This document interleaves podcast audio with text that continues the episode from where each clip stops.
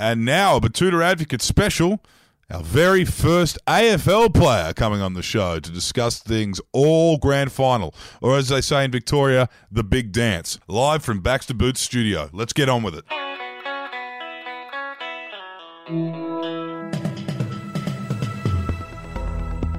You're listening to Errol Parker and Clancy Overell, editors of the Betoota Advocate on Desert Rock FM. Well, welcome back to the Betoota Advocate radio show on Desert Rock FM. Now, lots going on in the world this week. They've legalised marijuana in Canberra. They've legalised, decriminalised abortion in New South Wales. Our Prime Minister's overseas with Trump, doing his best to make friends with America while indirectly taking a lot of money from China. And sport is pretty much at fever pitch around the country. All football codes. AFL Grand Final this weekend. NRL next weekend, and then we, of course, head into the spring carnival. But the uh, the AFL Grand Final, Errol, is an interesting one this year, isn't it? Yeah, it is an interesting one. You've got the Gold Coast Titans of the AFL have reached their first ever grand final. Some would say that they were never going to do it. Others were hoping that the experiment has failed, but it's quite clear that this year the experiment has been a success. Yes, the little expansion team that could, the Greater Western Sydney Giants, are in the big dance, as they call it in Victoria, against the seasoned grand final veterans Richmond. And we've uh, we today speaking to uh, a titan of the GWS, a titan of the Giants. Dylan Buckley, thanks for joining us, mate. Thanks, boys. Thanks very much. Obviously, a huge fan of the show. And I will just quickly go back because you said that the Gold Coast Titans are the Giants. Mm-hmm. Now, that in fact is definitely incorrect. The Gold Coast Titans are the Gold Coast Suns. Yeah. You cannot equivalate uh, us to those to those guys. So, um, no, we're fantastic to be there. Obviously, a new club, but um, as they're saying at the moment, there's a big, big sound of the west of the town, and uh, we're ready to go. You've seen um, the fan base grow out there. Can you tell us what that's kind of looked like in the western suburbs? Because obviously they're not starved for footy teams of any capacity. They've got the Wanderers in the A League, which uh, was selling out stadiums in their first ever season, and they've got about 32 NRL clubs. And it's not a dispossessed VFL team. You know, this is a team that was built from the ground up by the AFL. Yeah, yeah. It's it's been pretty crazy. Like I haven't been there my whole career. Obviously, I had six years at Carlton, where that's one of the biggest clubs. So that's probably one of your uh, your Roosters or something like that. Yeah. And they they're just incredible. So you know, we'd go to these clinics and players would know uh, you know what stats you had on the weekend, and they know we had for breakfast, and um, yeah, they knew what stats you had, and that always wasn't good for me because Yeah, you know right. it wasn't it wasn't great because I obviously didn't have many stats, and um, they'd obviously know that I'd, I'd been pretty crap. But uh, moving up to, to the Giants, it's obviously uh, in Sydney, and um, the the support isn't as, isn't as big. But going down to the clinics down in um, you know in Penrith and Campbelltown, and um, seeing those kids down there, the first question was, "Do you play for the doggies?" And um, yeah, it wasn't. it- it- you know, we're wearing orange and charcoal, but uh, yeah, I've only been here for two years now, and it's definitely definitely taken taken much more of a liking. Um, you know, the, the clinics now they're not just throwing the balls back at us; they're trying to kick and handball, and um, Yep. I think it's definitely making an imprint up here in Sydney, especially if we can bring that cup home this weekend. It's Yeah. going to be uh, it's going to be huge. How much of the audience do you think you've poached off the other team in Sydney? Uh, I think they're called the Swans, are they? they, um, South Melbourne 'cause- Swans. yeah, they are because because they've been up here since what since 1982. Yeah, and they do have you know quite a rusted on fan base. You know, you've got the old ones who come up from Melbourne Yep. uh, to go to Sydney, and then you've got the new ones. But that team is basically the nicer parts of Sydney. You know, where people tend to have a larger disposable income, and you know they can enjoy things. You know, like going to to multiple sporting events a year. Yep. Have you had many people jump across? You know, have you had people come over to say, you, you know, now we have a team where I'm from? Yeah, definitely. I think it's it's massive. Um, like you said, I think the Western Sydney is you know nearly probably double what the East has. There's so many people out there, and um, for me coming from Victoria, I just never realised how big Western Sydney actually was. You know, you drive an hour and you're hitting Penrith. It's pretty much like Geelong of, Yeah. of Victoria, I suppose. And Yeah, it's yeah. just it's absolutely incredible how big that target market is. And when you look at it from the numbers perspective, you can see why the AFL made a team. Mm-hmm. In terms of the poaching the supporters, I know that there is definitely a few guys that have jumped ship. You know, a lot of people come over to me and always say, you know, I, I support the Giants because I hate the Swans, and Yeah. uh, you know, you just want to sort of stick it up the other guys that support the Swans. So I suppose there's a bit of rivalry like that. Um, I suppose there's a lot of people that have sort of jumped on board recently as the guys have gone really well, and um, you know, if you go to the best thing for me, and if you look at it from a serious and a, a multicultural sort of way. Um, you go to our games, and the the amount like the the vast array of people that come to the games is incredible. You've got people from all shapes, sizes, backgrounds, and ethnicities, and it's just like a really, really beautiful place to, to see. And it's it's just incredible what the what the guys have done. They make it such a a good experience. Um, I know you guys met Stephen Coniglio, who was in here last week, who just signed a massive deal, but he heads up the um, multicultural side of it, Mm. um, being being an Italian um, boy himself. So he's uh, obviously big in that in that aspect, and um, I think the crowd's definitely getting around it. It's uh, is, is is that a big thing? Are you, and you're starting to see finding kids from different backgrounds starting to show up at clinics and starting to get uh, eyeballs on them at like a scouting level. Oh, 100%, mate. I think even in, you know, for a long time now, the AFL's been absolutely huge on its diversity, and that's something they're really proud of.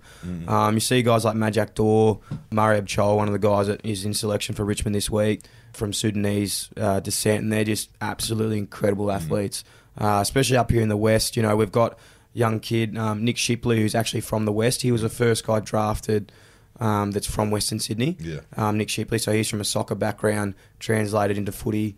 He's actually from Peruvian descent, so Yeah, he's um, he's absolutely killing it and really come a long way. So yeah, obviously in the West there's a diverse range of cultures, and um, yeah, they're all welcome, and it's absolutely incredible.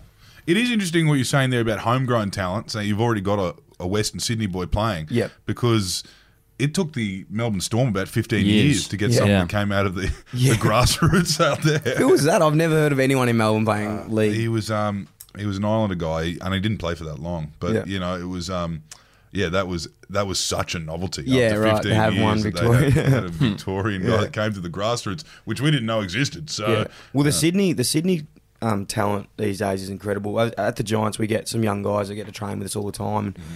Um, I think this year in the draft, there's probably three of them that are actually from New South Wales, which Yeah. is just incredible, really, when you think Yeah. about it.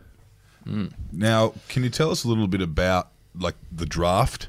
Uh, you actually were able to avoid it because of um, a historic, Mm-hmm. um, Just like By Mel law. Gibson's dad. Yep. yeah, the bylaw, Ben Cousins law. Um, you were able to be brought in through descent Yes. Yeah. into yes. Carlton. Yes. So um, Through the father-son law. that's it. Father son law. Yeah. Yeah. Straight into the spoon team. Yeah. so yeah, I, I- obviously you guys don't have it in league, but um, there's a father son rule that if you if your dad plays over 100 games for a club, you're eligible to go to that team, and they have first preference. So back in the day, uh, it used to be you would go into the draft, and then if they, you know, if you agreed with that team, you just get taken with their last pick. Yeah. So you'd get uh, like the third, fourth, fifth round picks in the team, which was incredible because you look at a team like Geelong who won, you know, three flags in five years, Mm. and they had guys like Gary Ablett junior Matthew Scarlett, Tom Hawkins, Mm-hmm. Right. who were like first round picks. You know, they'd yeah. be taken you know, some Yeah. of the best players of all time, Yeah, and they would have been taken in the first three picks of the draft yeah, for sure. and they got taken last. Yeah. So now there's a bit of a different way to do it. It's you still have first preference, but there's a bidding system. So if you bid on me now, I have to match it with a pick that would be around that area. Okay. So traditionally, like it's been an incredible rule, but now yeah, it's starting to catch up. You saw there's a guy Nick Blakey who plays for the Swans, who's a he's going to be an absolute incredible player, and his dad played for the Swans, and um, I think Giants actually bidded on him at pick five. So Yeah. Sydney had to match that Yeah, and right. come up. So, as a boy, you were heading out to the G to watch your father play for Carlton. Did you always want to go and play for Carlton, or did you have your own team? No, I um I loved the blues as growing up. It was funny. I was never actually really into footy a lot. I um was a bit of a weird kid, and I only sort of played just because all my mates did. Yeah. And uh, yeah, so obviously, Dad had actually had finished by the time I was born, but Right, right. uh, he would always I take was me just down to looking the at these club. premierships here 79, 81, 82, maybe, Yeah. uh, maybe a bit before your time. he would take me down to the rooms, and you know I'd love it. So I obviously grew up there, and it was always something that something that I wanted to do. Funny story, if you got time, I um when I was seventeen, the Giants that was the year that they actually formed, and they had the opportunity to pre-list 12 17 year olds, hmm and I was in that group of 17 year olds born between January and April. And they could pick, yeah, 12 of us. So basically, I had the opportunity to come up here as one of the first inaugural players. But Carlton said that they would, you know, Yeah. say that they'd pick me up. So I ended up staying in Melbourne with family, did my extra year in year 12, and then they got drafted me the year after. But it's funny the way it goes because I'm a big believer in, you know, power of the mind and whatnot. And I think that the whole time, looking back now, that was always in my head. And I ended up coming down here six years later um, Mhm. and ended back up at the club. So it's pretty funny how it all works. tell us, was it a relief when you finally got on the field for Carlton? You know, as the son of a Yeah. of a, of a footballer, was it? You know, at least. Um, it, it, it's it's hard having you know an old man that's won three premierships, I'm sure, but like you, you know you got there and your first touch you, you kicked a goal. Yeah. I mean you're talking about stats earlier. That's a pretty good one to carry pin That your is, chest. it is a good stat. Yeah, it is. But yeah, it's it's a funny one. People always ask me if I felt pressure and and everything about dad. Obviously, he was a super player, and yeah, three flags is just incredible, especially these days. Um, it just it just doesn't happen. But in saying that, you know, he was always my dad. I never had another dad. I didn't know what it was Yeah. like to Yeah. sort of grow up normally. Um, for me, that was normal. So.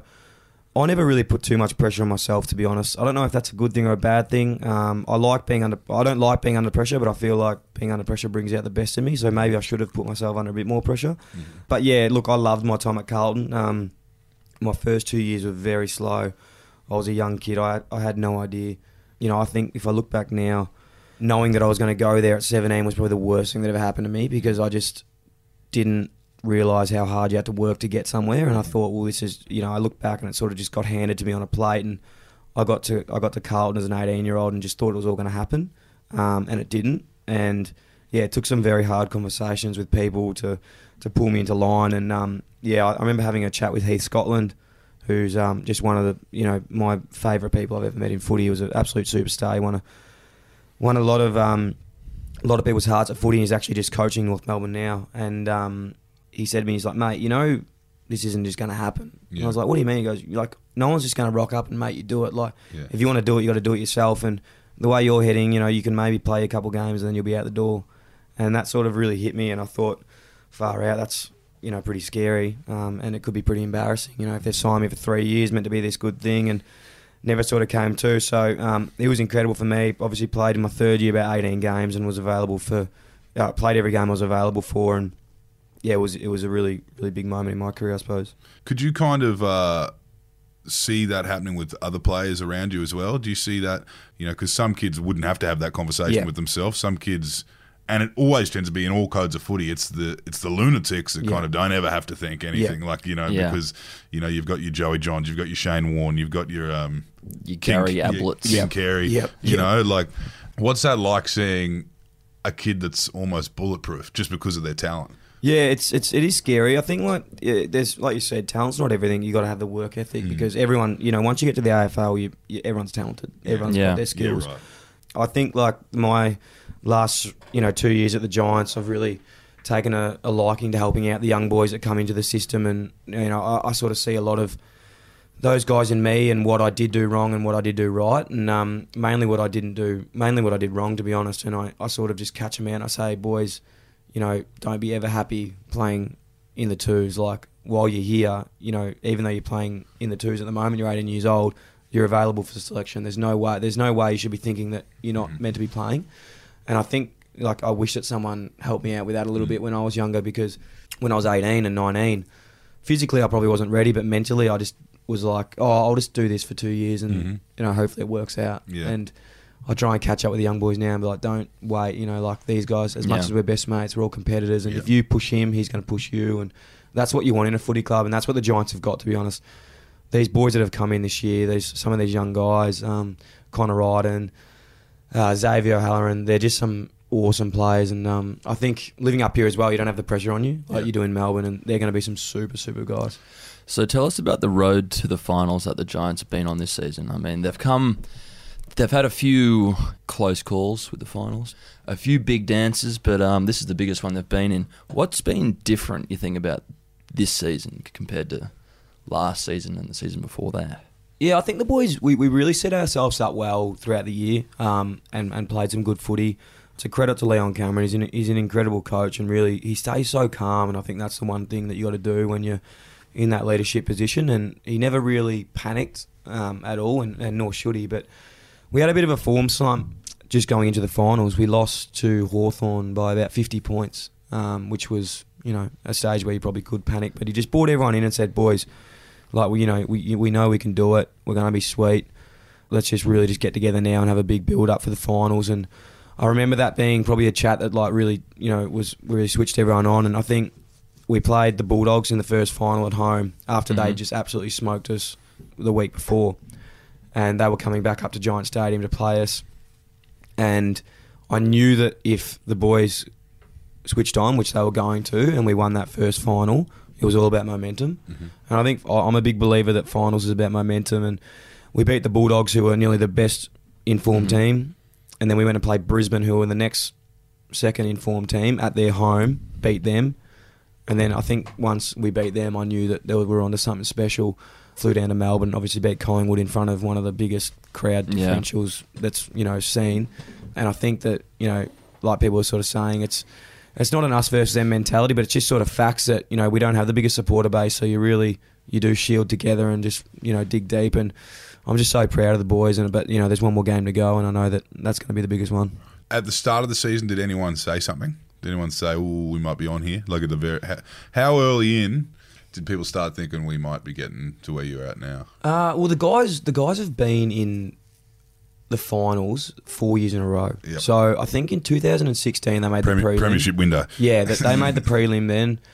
Uh, I think the finals next year they might have made the prelim. Then I came up last year. We lost the first or second final, and this year obviously making the grand final. So, you know, the the boys are they got no no doubts on where they're at. Like we're you know they're very confident and, and confident in their abilities and where we're at. So, I think that it's always been a goal. It's just actually doing it. You know, it's harder. It's it's harder said than done because there's so many teams that want to be there in September and only two get there. Don't it have to be one of the most successful expansion clubs in any code in Australia? Yeah. surely. Yeah. Yeah. Western Western Force never got there. None of the. I mean, Except the Storm, really. yeah, yeah. And if you look at, you know, if you if you love your AFL, which I know you boys do, um, you look at the players that we've left, we've lost over the Yeah. last three years. Mm. It's I, I, it's a massive credit to the club to, be- to to sustain this this sort of um, this sort of playing ability because you look at some of the players that were lost, like Dylan Shiel and Tom Scully, Rory Lobb, Izzy. uh, Izzy Folau. uh, yeah, exactly. So it's it's it's, it's incredible. He's a big loss. Now you tell us a little bit about moving out of. I mean, you grew up in Fitzroy. Yes. You basically grew up in the Europe. middle of the city. Within a couple clicks of you, there were six AFL clubs. Yep. And quite an urban environment. What's it like uh, moving up, up, up to Sydney? I'm, I'm assuming you might live closer to the water. Yeah, much closer to the water. Uh, to be in a place where you're playing the sport you know you love, um, but you don't have to deal with a lot of the mu- media scrutiny, and you Mm-hmm. can go by you know go about your life the way that you want. Um, You'll buy a Gatorade at two in the morning if you want to. You know. Not you know, you can get an Indian home diner at, Yeah. at three and walk home, and no one cares. and it's uh, it, it is it is it is definitely a, it's definitely a beautiful spot. So I'm I'm, I'm all for Sydney. Were you copping that as a young fella in, in, in Melbourne? With the you know because we know it is a religion down there, and you would have been like you was that a, was that an issue going out and getting on the piss and being Oh, yeah. recognised? Yeah, look, I was never the never the biggest player in Melbourne, but it, it's it is definitely prevalent. Um, and it's, it's there's nothing wrong with it either. The, the the crowd there and the supporters in Melbourne are the best people in the world. They're just so passionate and. Um, you know, they always just want to say g'day and, and hang out, which I'm all for. But you know, there is those times that you sort of just want to Where do your own thing. you cop a bit of a spray ever? Like, Um, did I cop a spray? I've never like copped a spray to my face, but yeah, geez, I cop a. You know, Twitter's Oh, yeah. Twitter's magnificent. So if you ever want to feel shit about yourself, that's a kind of a just go on there and just, just you know, if you really want to find, if you if you don't know what's wrong with you, just go on Twitter and Yeah. find out. So, this is a final that has been played out a few times. It's it's a Melbourne team and a team that's not from Melbourne. Do you think that the whole of Melbourne is behind Richmond?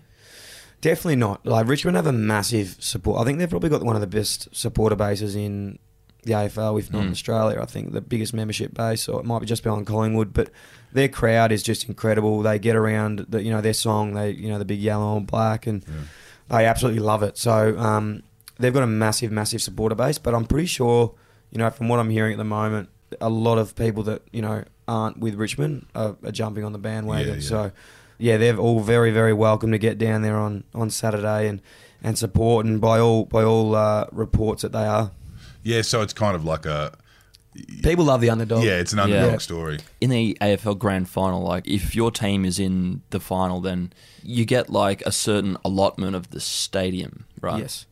And do you think that the Giants are going to be able to fill it? I mean, like it's a long way down, and that is a big coliseum. Yeah, it is. It is. Um, look, I think that like it's going to be a sellout no matter what. Yeah. Um, the the exact uh, percentages I'm not sure. Uh, look, it definitely will be. You know, you can definitely say that it's going to be majority um, Richmond supporters, but you know, as I like to say, there's a big, big sound the west of the town, and the supporters that we have got, they might be few, but they're very loud, and uh, hopefully the rest are going to jump on board. Yeah.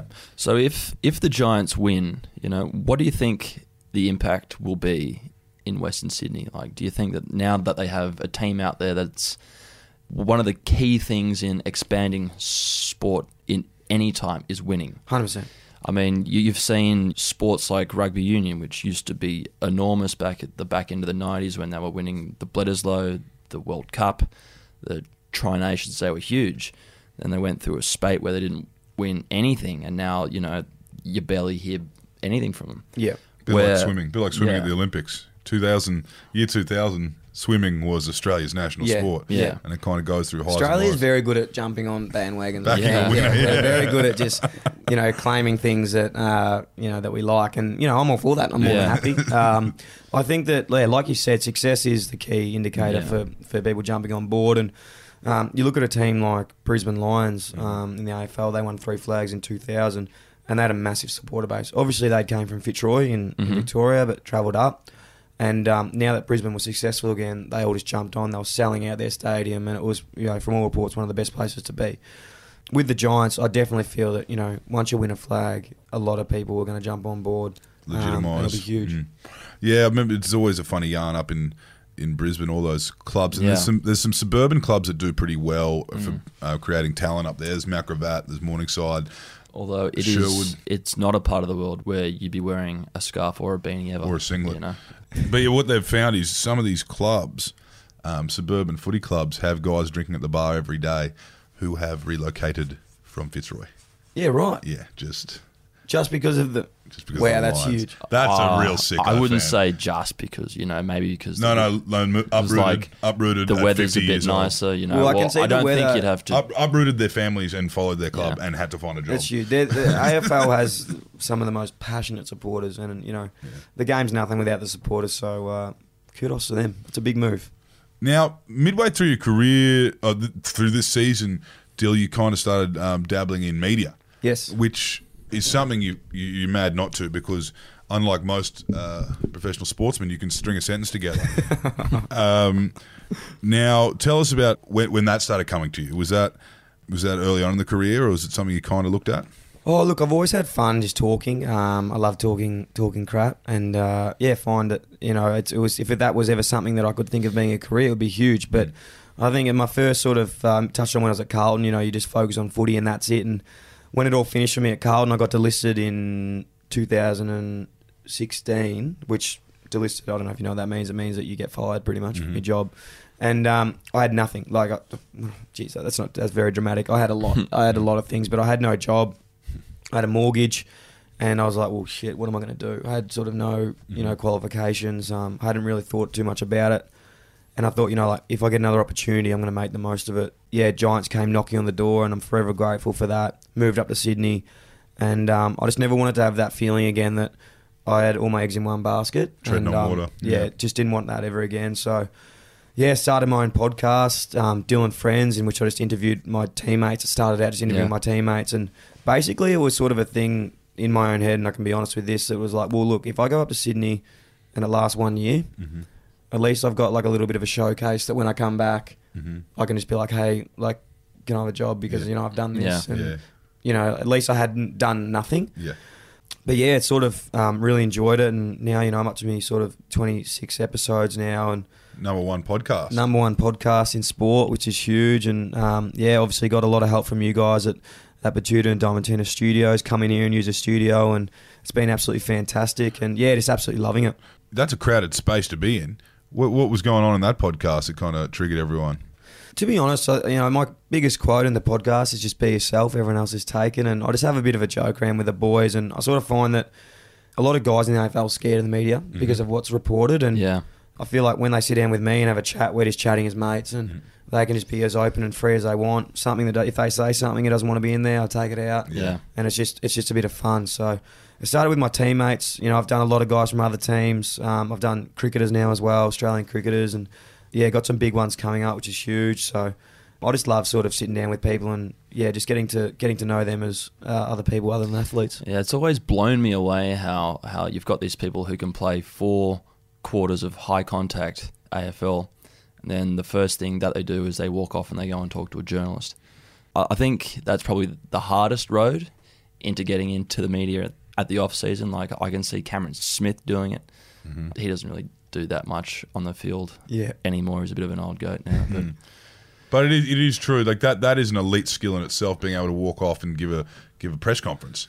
But you, you did say some of the some of the blokes. Um, not not everyone has that skill, and some of the blokes are a bit nervous about the media because of, you know, the media actually is one of the biggest hazards in your kind of career. Is, mm. is one of the biggest hurdles and one of the biggest kind of um, things you need to navigate around. Have you seen anyone get stitched up? Definitely. Like I think you know we are talking about it earlier off air about Australia and its tall poppy syndrome, Mm. and it's it's funny. You know, you look at sports like in the NFL and that, and you know they just tell you how good they are, Yeah. and they don't care what they say. Mm-hmm. But you know we have media liaisons at the club, and it's like you know this is what we need to say. Don't touch about this. You know, four quarters. You know, we'll get Yeah. the four points and we'll reassess. And Yeah. there's just all these cliches that need to be used because of media. You sort of feel like they are trying Yeah. to catch you out on something you don't want to say. Um, a funny one I remember one of my first years at Carlton, um, Mitch Robinson, who's one of my ex teammates, he you know he sort of says what he thinks, and he was on the Footy Show, and he sort of made a comment about Melbourne, saying that they play bruise free footy, Mm-hmm. and which is just you know he is sort of Yeah. having a bit of a dig, but didn't really mean it in a in a negative way, but that was. One of the biggest things that ever happened in, in Victoria after those comments. It was just incredible the way it sort of blew up. Um, so from there, you know, we were having coaching once a week on what to say and what not to say, and Media training. yeah, it was it was crazy. Yeah, yeah. No, you can you can see some um, some people that haven't really taken it in. Obviously, you know, there's iconic moments, Brownlow medals, and you know, people getting Yeah. hit with a camera Plenty. uh, after being overly refreshed. yeah. Now, can you tell us um, a little bit more about the things that you guys as players are kind of educated on? Uh, there was a few things this year with betting and stuff like that, and and and young blokes can't really be. You know, accused of being involved in organised crime just because they're putting a few bets on, but they also shouldn't do it, and they can't be Yeah. kind of more educated on that. But still, you know, it still happened for some poor buggers down down south. Yeah, yeah, it's it's it is crazy, mate. We we do a lot of education, um, especially the, the first years. You know, they have an, they have an induction camp uh, as soon as I get drafted, so it goes for about three days, and it just covers absolutely everything. And then we sit down once a year with the AFLPA, the Players Association, and go through it again just as a as a refresher. So the main sort of things that we focus on are the the illicit drugs policy Yeah. and the anti doping policy, which um, obviously in the AFL at the moment Yeah. has, has popped up again. We go through the sexual conduct uh, sort of policy as well, you know, making sure that that's all clear. Uh, we go through the al- alcohol um, game plan. We go through gambling. We go through mental health. So the AFL really set up, you know, us for, you know, a lot. So th- there is a lot of help there for those guys. But obviously, you know, it's such a big organisation. A lot of guys there. Sometimes there's going to be some mishaps, but um, you know, we try and we feel like it's you know pretty good at the moment. A lot of downtime too. How did, how did you deal with that early in your career? Because at, at 18, 17, Yeah. you know, Yeah. what are you going to do with yourself? Oh mate, I know. I wish I could go back and speak to myself as a as an 18, 19 year old. I think I should just you know go to training, come home and sleep on the couch, watch movies. Um, you know now I don't have a spare minute, so it's it's it's funny how it changes. But yeah, a lot of those guys, like you said, they move into state. They don't have family. They don't have friends in, in Victoria besides ones from the footy club. So Yeah.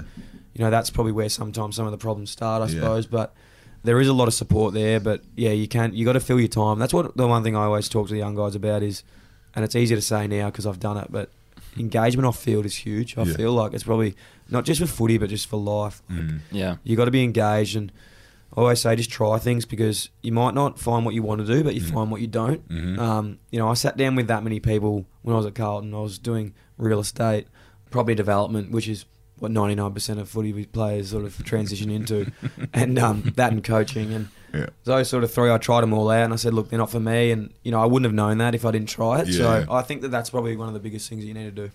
Do, I mean, gaming's a big thing now with players. Yeah. Like, you, you can kind of kill an afternoon doing that kind of stuff, but but that is um, that is where you can find trouble. You Oh, know? we had a guy um, at the club, and you know, throughout the year, we'll sort of you know started pre-season, we're talking about things that we're going to sacrifice, Yeah. and you know, guys were like saying, you know, I'm going to cut out chocolate for the rest of the, you know pre-season, and I'm going to stop drinking, I'm going to do this, and uh, one of the young, I won't name him, but one of the young 18 year olds said.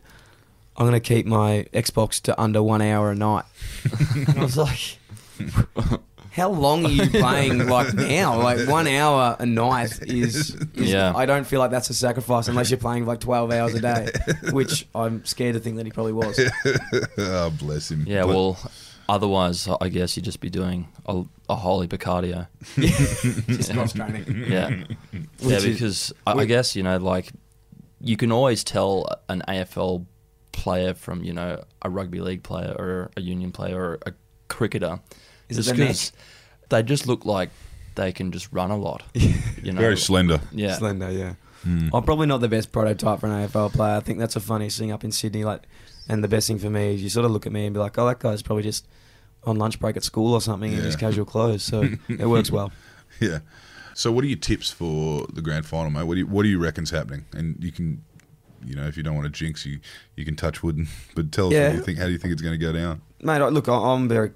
I, I'm. It's easy for me to say because I'm not playing, Mhm. but um, I'm so I have such belief in the boys, and I just know what such a good group they are, and I know how hard they are. Like we've, some of the boys are just so tough. Like I'm Mhm. talking, just I've never seen anything like it. And you know, I've played Mhm. with some good players, um, so I'm really excited to, to go down to the game. Um, obviously, I think we're going to win. Yep. Um, if we do everything right and we play our game and we implement what we need to, um, there's no reason why we can't be holding up the cup.